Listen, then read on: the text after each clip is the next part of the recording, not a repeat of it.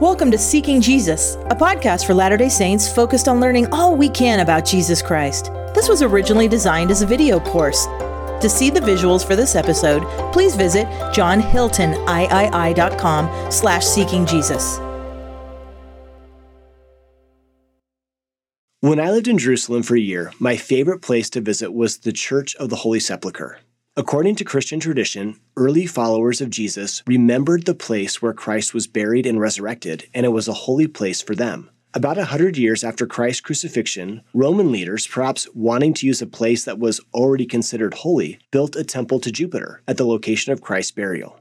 In the year AD 325, the Roman Emperor Constantine sent his mother Helena, who was a Christian, to Jerusalem to identify sacred locations. Her investigation concluded that this was indeed the spot where Christ had been buried and resurrected, and so the Church of the Holy Sepulchre was built on this location. Today, inside the Church of the Holy Sepulchre, you can enter a place called the Edicule.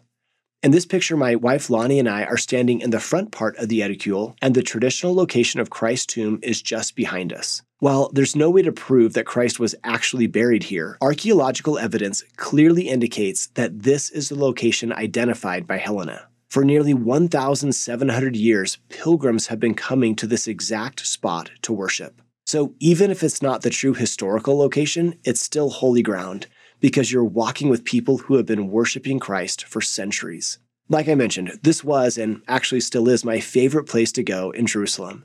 When I lived in the city, I would often come and ponder the Savior's death and resurrection. On my last day in Jerusalem, I came here and was feeling a bit discouraged. I had had all these spiritual experiences in Jerusalem, and now I was going back to the United States. I was thinking, how am I going to keep growing spiritually? While I was thinking about this, a phrase came to my mind from Luke 24. An angel said to the women at the empty tomb, Why seek ye the living among the dead?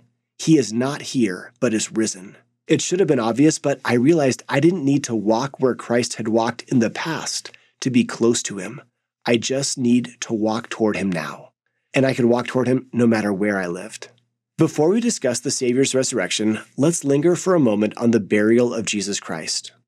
Think of what it must have felt like for Mary, the mother of Jesus, Mary Magdalene, Nicodemus, Joseph of Arimathea, these followers of Christ, to take his body down from the cross. Can you just imagine what that might have felt like? What they experienced? Consider Joseph of Arimathea. He was a member of the Jewish council, a prominent member of society. John tells us that he was a disciple of Jesus, though a secret one, because of his fear of the Jews. Once Pilate condemned Jesus to death, anyone who was friends with Jesus could have been in danger. With Christ gone, it would have been easy for Joseph to retreat from following Jesus. But notice that Mark says Joseph went boldly to Pilate and asked for the body of Jesus.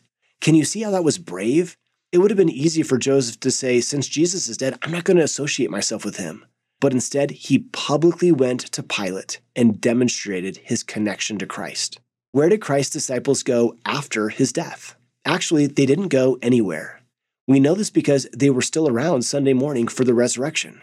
Consider metaphorically the fact that Christ's disciples stayed near the tomb. In their lives, Friday was a tragedy. Jesus was crucified, and that was not something they were planning on. Sunday would be the triumph when Jesus was resurrected, also something they were not planning on. Between the tragedy and the triumph was a middle period. Sometimes we jump straight from the crucifixion to the resurrection.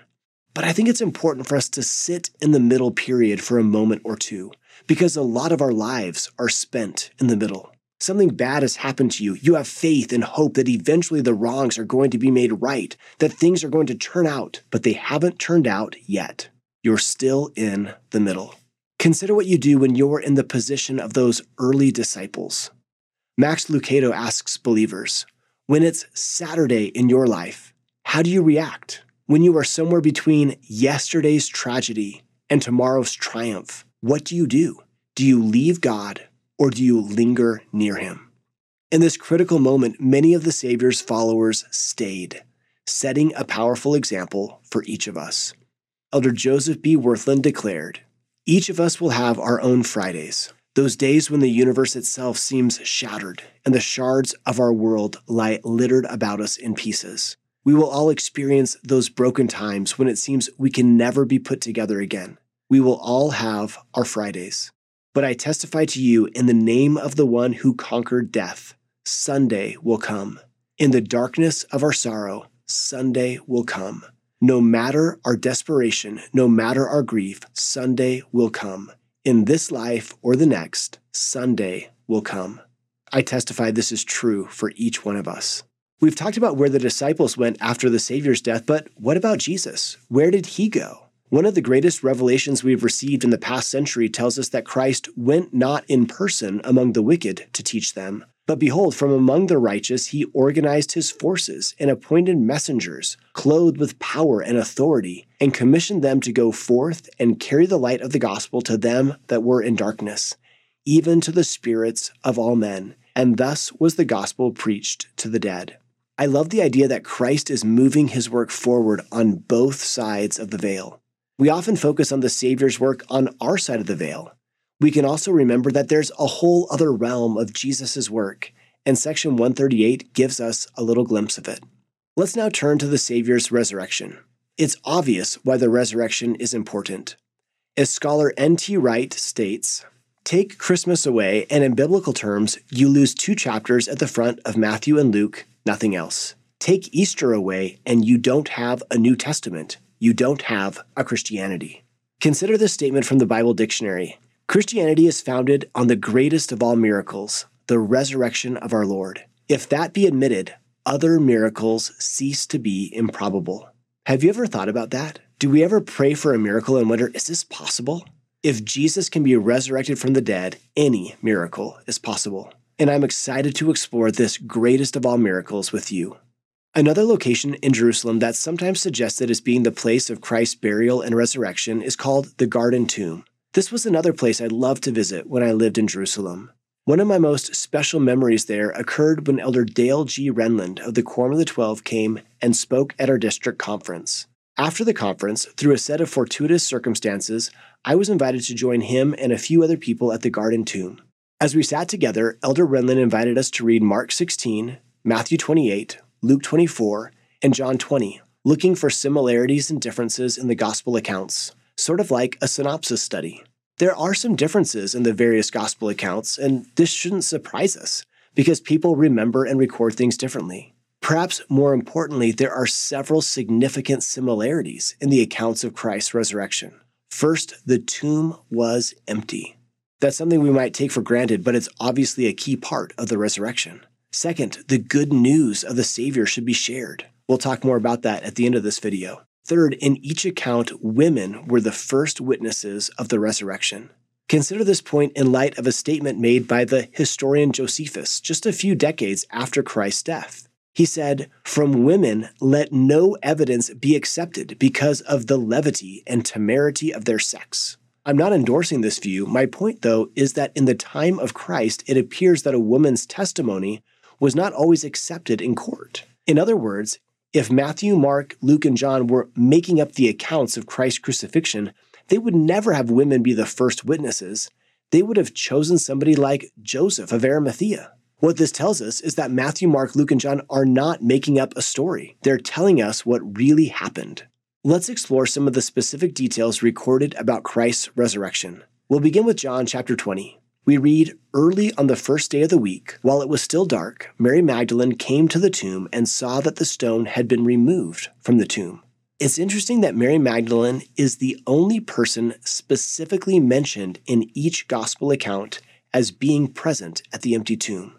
So she ran and went to Simon Peter and the other disciple, the one whom Jesus loved, and said to them, They have taken the Lord out of the tomb, and we do not know where they have laid him. Notice that her first assumption is that the tomb had been robbed. This is another indication that Christ's disciples weren't expecting the resurrection. Then Peter and the other disciple set out and went toward the tomb. The two were running together, but the other disciple outran Peter and reached the tomb first. He bent down to look in and saw the linen wrappings lying there, but he did not go in.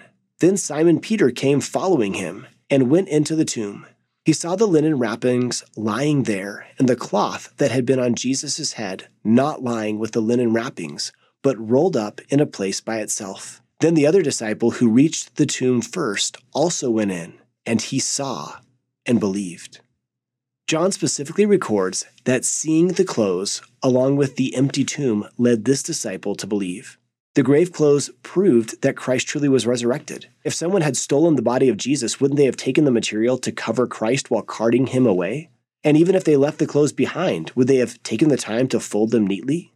Peter and the other disciple returned home, leaving Mary alone at the tomb. We read, As she wept, she bent over to look into the tomb, and she saw two angels in white sitting where the body of Jesus had been lying, one at the head and the other at the feet. They said to her, Woman, why are you weeping?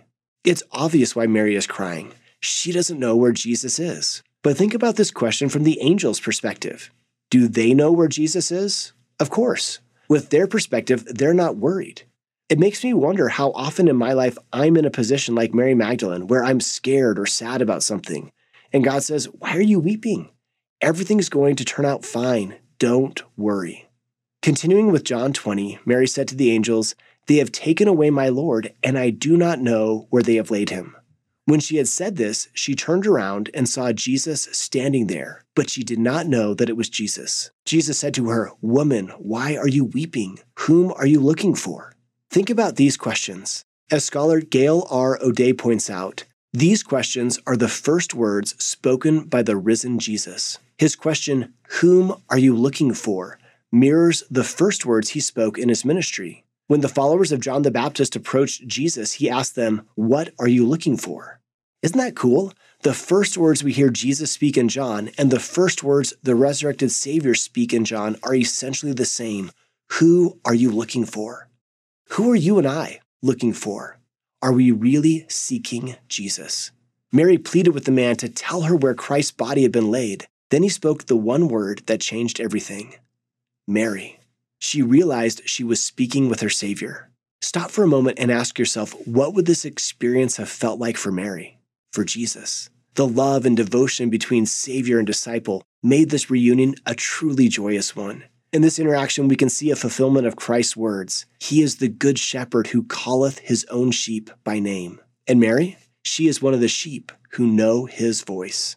I can't wait to see this scene replayed in the Celestial Highlight films. The expression on Mary's face, what she does, we don't know for sure what happens, but it appears she's holding on to Jesus in some way. Maybe she's embraced him. She's holding on to him. She never wants to let Christ leave again. But Jesus has a different plan, and he says, Hold me not.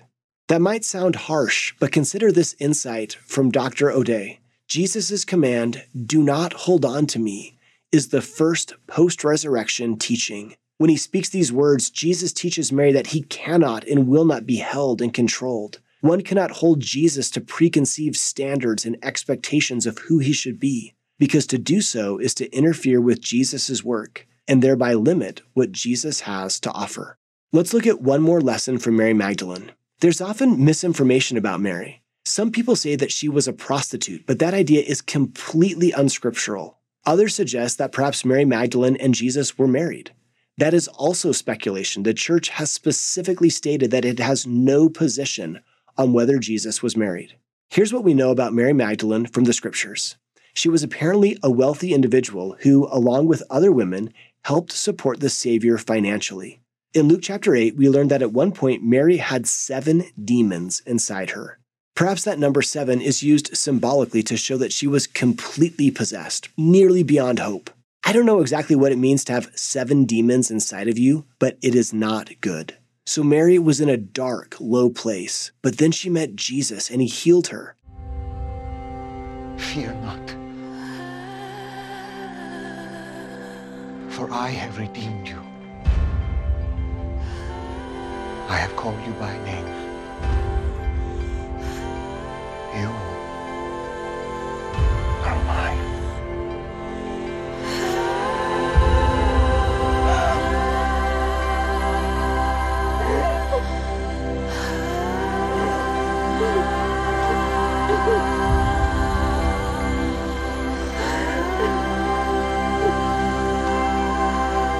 Mary Magdalene continued to follow Jesus, and now she becomes the first human witness of the resurrected Savior.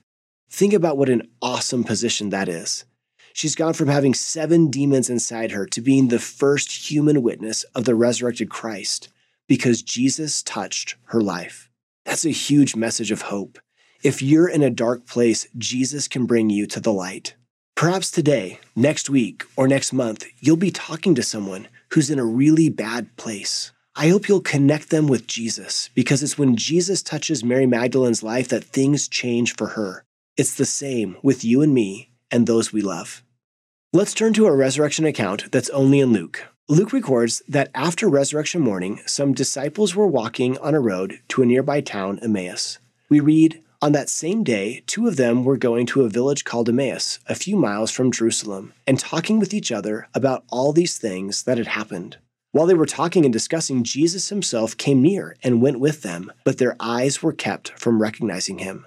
And he said to them, What are you discussing with each other while you walk along? They stood still, looking sad. Then one of them, whose name was Cleopas, answered him, Are you the only stranger in Jerusalem who does not know the things that have taken place there in these days? He asked them, What things? They replied, The things about Jesus of Nazareth, who was a prophet mighty in deed and word before God and all the people, and how our chief priests and leaders handed him over to be condemned to death and crucified him. But we had hoped that he was the one to redeem Israel. Did you notice the past tense? We had hoped. These might be some of the saddest words in Scripture. Have you ever felt them? I had hoped this treatment would work. I had hoped that this time my child would really change. I had hoped I would get the job. I had hoped I would find true love. So many things that we had hoped. In essence, the disciples say we had hoped that he was the one, but I guess we were wrong. Isn't it ironic that in the very moment they're losing hope, Jesus is right there with them? Is the same thing ever true in our lives? The moment we're giving up, when we feel like I had hoped, but I was wrong, that's when Jesus is right there with us. These disciples say, and besides all this, it is now the third day since these things took place. Moreover, some women of our group astounded us. They were at the tomb early this morning, and when they did not find his body there, they came back and told us that they had indeed seen a vision of angels who said that he was alive. Some of those who were with us went to the tomb and found it just as the women had said, but they did not see him. Then Jesus said to them, Oh, how foolish you are, and how slow of heart to believe all that the prophets have declared. Was it not necessary that the Messiah should suffer these things and then enter into his glory? Then, beginning with Moses and all the prophets, he interpreted to them the things about himself in all the scriptures. As they came near the village to which they were going, he walked ahead as if he were going on. But they urged him strongly, saying, Stay with us, because it is almost evening, and the day is now nearly over. So he went in to stay with them. When he was at the table with them, he took bread, blessed and broke it, and gave it to them. Then their eyes were opened, and they recognized him, and he vanished from their sight. They said to each other, Were not our hearts burning within us while he was talking to us on the road, while he was opening the scriptures to us? One thing I love about this account is the idea that Christ is walking with us, even in our discouraging times. Metaphorically, we're all on a road to Emmaus. Perhaps some days we feel alone, like we had hoped he was the one, but we can have confidence knowing that he's still there, walking with us. Let's turn to the account of Jesus and the disciple Thomas. Sometimes Thomas is called Doubting Thomas. I like this little meme. Hey, Thomas, do you think Christians will ever appreciate that you were actually a person of great faith? I doubt it. But if we only remember Thomas's doubts, we shortchange him.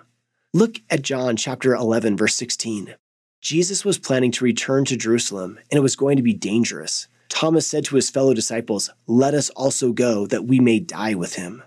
If this was the phrase we remembered from Thomas, we might think of him as brave Thomas or courageous Thomas. So, why do we sometimes think of him as doubting Thomas? In John chapter 20, the Savior appeared to the apostles, but Thomas was not there. When the disciples told him that they had seen Jesus, Thomas said, Unless I see the mark of the nails in his hands, and put my finger in the mark of the nails, and my hand in his side, I will not believe. A week later, his disciples were again in the house, and Thomas was with them. Although the doors were shut, Jesus came and stood among them and said, Peace be with you. Then he said to Thomas, Put your finger here and see my hands Reach out your hand and put it in my side. Do not doubt, but believe. Thomas answered him, My Lord and my God. Jesus said to him, Have you believed because you have seen me? Blessed are those who have not seen and yet have come to believe. I love how John tells us that we're blessed when we believe without seeing. Luke wrote that after his resurrection, Christ showed himself alive by many infallible proofs. Even though we weren't present for those proofs, we can have a sure testimony of the Savior's resurrection. Remember that President Ballard said every member of the church is entitled to and can develop an apostolic like relationship with the Lord. So, normal people, you and me, can develop a deep relationship with Christ, with or without seeing him. Let's turn now to John chapter 21. Some time has passed since the resurrection, and many of the disciples were at the Sea of Galilee. I love how Elder Holland portrays this encounter. In effect, Peter said to his associates, Brethren, it's been a glorious three years. None of us could have imagined such a few short months ago that the miracles we've seen and the divinity we have enjoyed, we've talked with, we've prayed with, we've labored with the very Son of God Himself. We have walked with Him and wept with Him. And on that night of the horrible ending, no one wept more bitterly than I. But that's over. He's finished his work and he's risen from the tomb. He's worked out his salvation and ours. So you ask, what do we do now? I don't know more to tell you than to return to your former life rejoicing. I intend to go a fishing. In this framing, Peter and the other apostles were going back to their old life. They fished all night, but caught nothing. The next morning, they saw a figure on the shore who told them to try one more time. When they followed his counsel, they got an amazing catch of fish. Some of the disciples realized that the man at the shore was the Savior. Peter was so excited that he jumped off the boat and swam straight to Jesus. Contrast this account with an earlier fishing miracle. In Luke chapter 5, Jesus had helped Peter with a miraculous catch of fish. When that happened, Peter said, Depart from me, for I am a sinful man, O Lord. James Martin points out Notice how Peter has changed over the course of Jesus' ministry. At the miraculous catch of fish, recognizing his own sinfulness, he shrinks before Jesus. He cannot bear his own limitations. At the breakfast by the sea, he does not fail to rush to Jesus, even knowing his sinfulness. It is a transformation that has come from spending time with Jesus. That's a beautiful thought to contemplate. How is spending time with Jesus transforming us?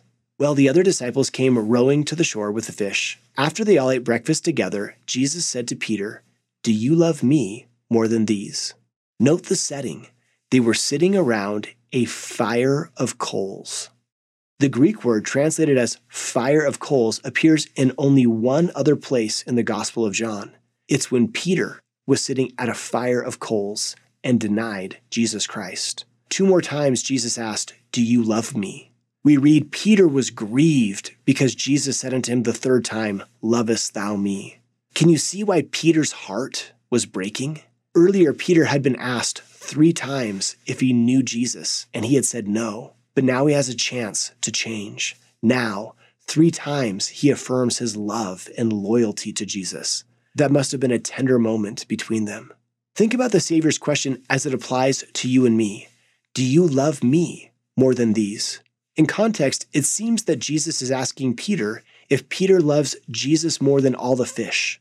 Or, in other words, do you love me more than your temporal pursuits? President M. Russell Ballard said, relating this question to ourselves in our day, the Lord may be asking us about how busy we are and about the many positive and negative influences competing for our attention and our time. He may be asking each of us if we love Him more than the things of this world. This may be a question about what we really value in life. Do you love me more than these? This is an important question for us to consider. And when we respond, Yes, Lord, you know I love you, his answer to us will be, like it was for Peter, then feed my sheep. Looking at the scene holistically, we see that Christ has been resurrected. Then Peter goes fishing, and Jesus meets him at the Sea of Galilee. Elder Holland taught Jesus responded, perhaps saying something like, Then, Peter, why are you here? Why are we back on this same shore by these same nets having this same conversation. Wasn't it obvious then, and isn't it obvious now, that if I want fish, I can get fish? what I need, Peter, are disciples, and I need them forever. I need someone to feed my sheep and save my lambs. I need someone to preach my gospel and defend my faith. I need someone who loves me, truly, truly loves me, and loves what our Father in heaven has commissioned me to do. So, Peter, for the second and presumably the last time, I am asking you to leave all this and to go and teach and testify. You labor and serve loyally until the day in which they will do to you exactly what they did to me. One way of looking at this account is that Peter had had marvelous experiences with the Savior, but now he has gone back to his old ways. And Jesus is saying, Peter, I need you on my team permanently to do my work. A lesson from John 21 is that significant experiences with Christ should permanently change us. For example, many young people serve a full time mission, and while on their missions, they significantly deepen their conversion to Christ. When they return home, do they return to all their old patterns of life? No. They changed on their missions, and the Savior wants them to continue in following Him and feeding His sheep. Of course, we will make mistakes, and at times we all get distracted. In verse 19, Jesus says to Peter, Follow me. Right after this, Peter looked at another disciple and said, Lord, what shall this man do?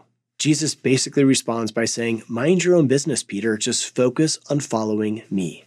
Like Peter, you and I might get distracted as well. But we've had encounters with Jesus. We cannot go back to our old ways. As with Peter, Christ gently urges us to not worry about other things, but instead focus on following him. In John's account, those are the final words Jesus speaks Follow me.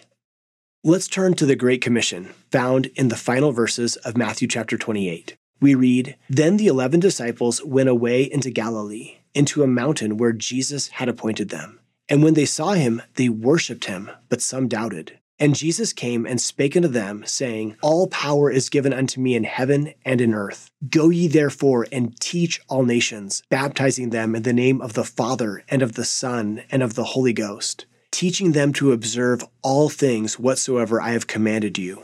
And lo, I am with you always, even unto the end of the world. Amen. The final words from Christ in Matthew are part of an inclusio, a literary device where an author emphasizes something at both the beginning and the end. If we go back to Matthew chapter 1, we read about a prophecy of the Virgin Mary. Matthew writes, All this was done that it might be fulfilled which was spoken of the Lord by the prophet, saying, Behold, a virgin shall be with child, and shall bring forth a son, and they shall call his name Emmanuel, which, being interpreted, is God with us.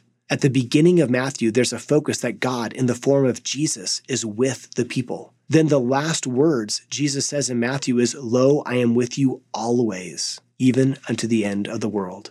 The bracketed message forming this inclusio is that from the beginning to the end, Jesus is with us. This message is especially touching because in Matthew chapter 28, Jesus commissions his disciples to go into all the world. Jesus won't physically be with each of them all the time because they're going to be in different places. The message, I am with you always, relates to you and me as well. Jesus might not be physically next to us, but in the same way that he's with these disciples who are on his errand to spread the gospel, he is with each of us. As we conclude today, I want to highlight two patterns regarding the Savior's resurrection. First, think about the talks you've heard on Easter morning. Often, when we speak about the resurrection of Jesus Christ, we focus on the fact that it means we will all be resurrected. And that's certainly true. But have you ever noticed that this is not the main message of Matthew, Mark, Luke, and John in their Easter accounts? In the four gospel accounts, the emphasis is not Jesus has been resurrected and you will be also, but rather Jesus has been resurrected, and now you need to go tell people about it. In John, Jesus' last directive to his disciples is to follow him by feeding his sheep. In Matthew, his final command is to go into all the world and make disciples of people from all nations. Mark and Luke have a similar emphasis. As believers in the living Christ, it is our opportunity to go tell others the good news that Jesus Christ lives. That's a key pattern in Christ's resurrection accounts. Christ lives, now get to work and tell people about it. One final resurrection pattern is an emphasis on the Savior's scars. When Jesus appeared to his disciples in John 20, we read, Jesus showed unto them his hands and his side. Later, Jesus said to Thomas, Reach hither thy finger and behold my hands, and reach hither thy hand and thrust it into my side. This didn't only happen in Jerusalem. When Jesus visited those in the New World, he said, Come forth unto me that ye may thrust your hands into my side, and also that ye may feel the prints of the nails in my hands and in my feet, that ye may know that I am the God of the whole earth. And it's not just in the past, it's also in the future. In the Doctrine and Covenants, we learn of great commotions that will take place before the second coming. And then Jesus will appear on the Mount of Olives, which is right next to Jerusalem. People from Jerusalem will run to him with joy because the Messiah has saved them. Then they'll see his crucifixion scars. Jesus said, Then shall the Jews look upon me and say, What are these wounds in thy hands and in thy feet? Then shall they know that I am the Lord, for I will say unto them, These wounds are the wounds with which I was wounded in the house of my friends. I am he who was lifted up. I am Jesus that was crucified.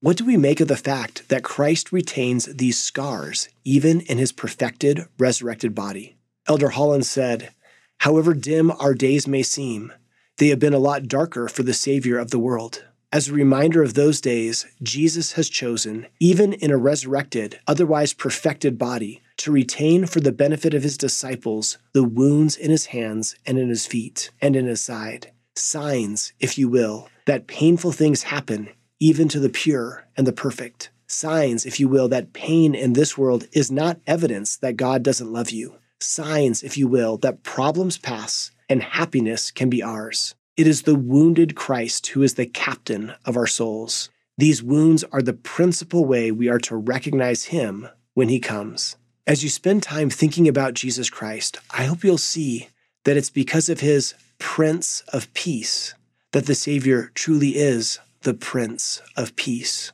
Jesus doesn't want us to look at his scars and feel sorrowful. He wants us to see in them his commitment and love. He received his wounds willingly and keeps the scars purposefully because he loves us wholly and infinitely. In the depictions of his scars, I see us there, a part of him forever. I also see an invitation for us to engrave Him in our hearts so that we may always remember Him. I testify of the reality of Christ's resurrection, and I witness to you that Jesus lives today.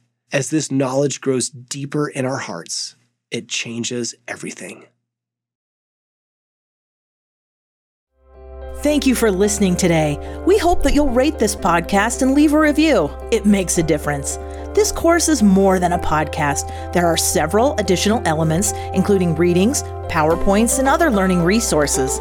These are all freely available at johnhiltoniii.com slash seeking Jesus. We hope to see you there.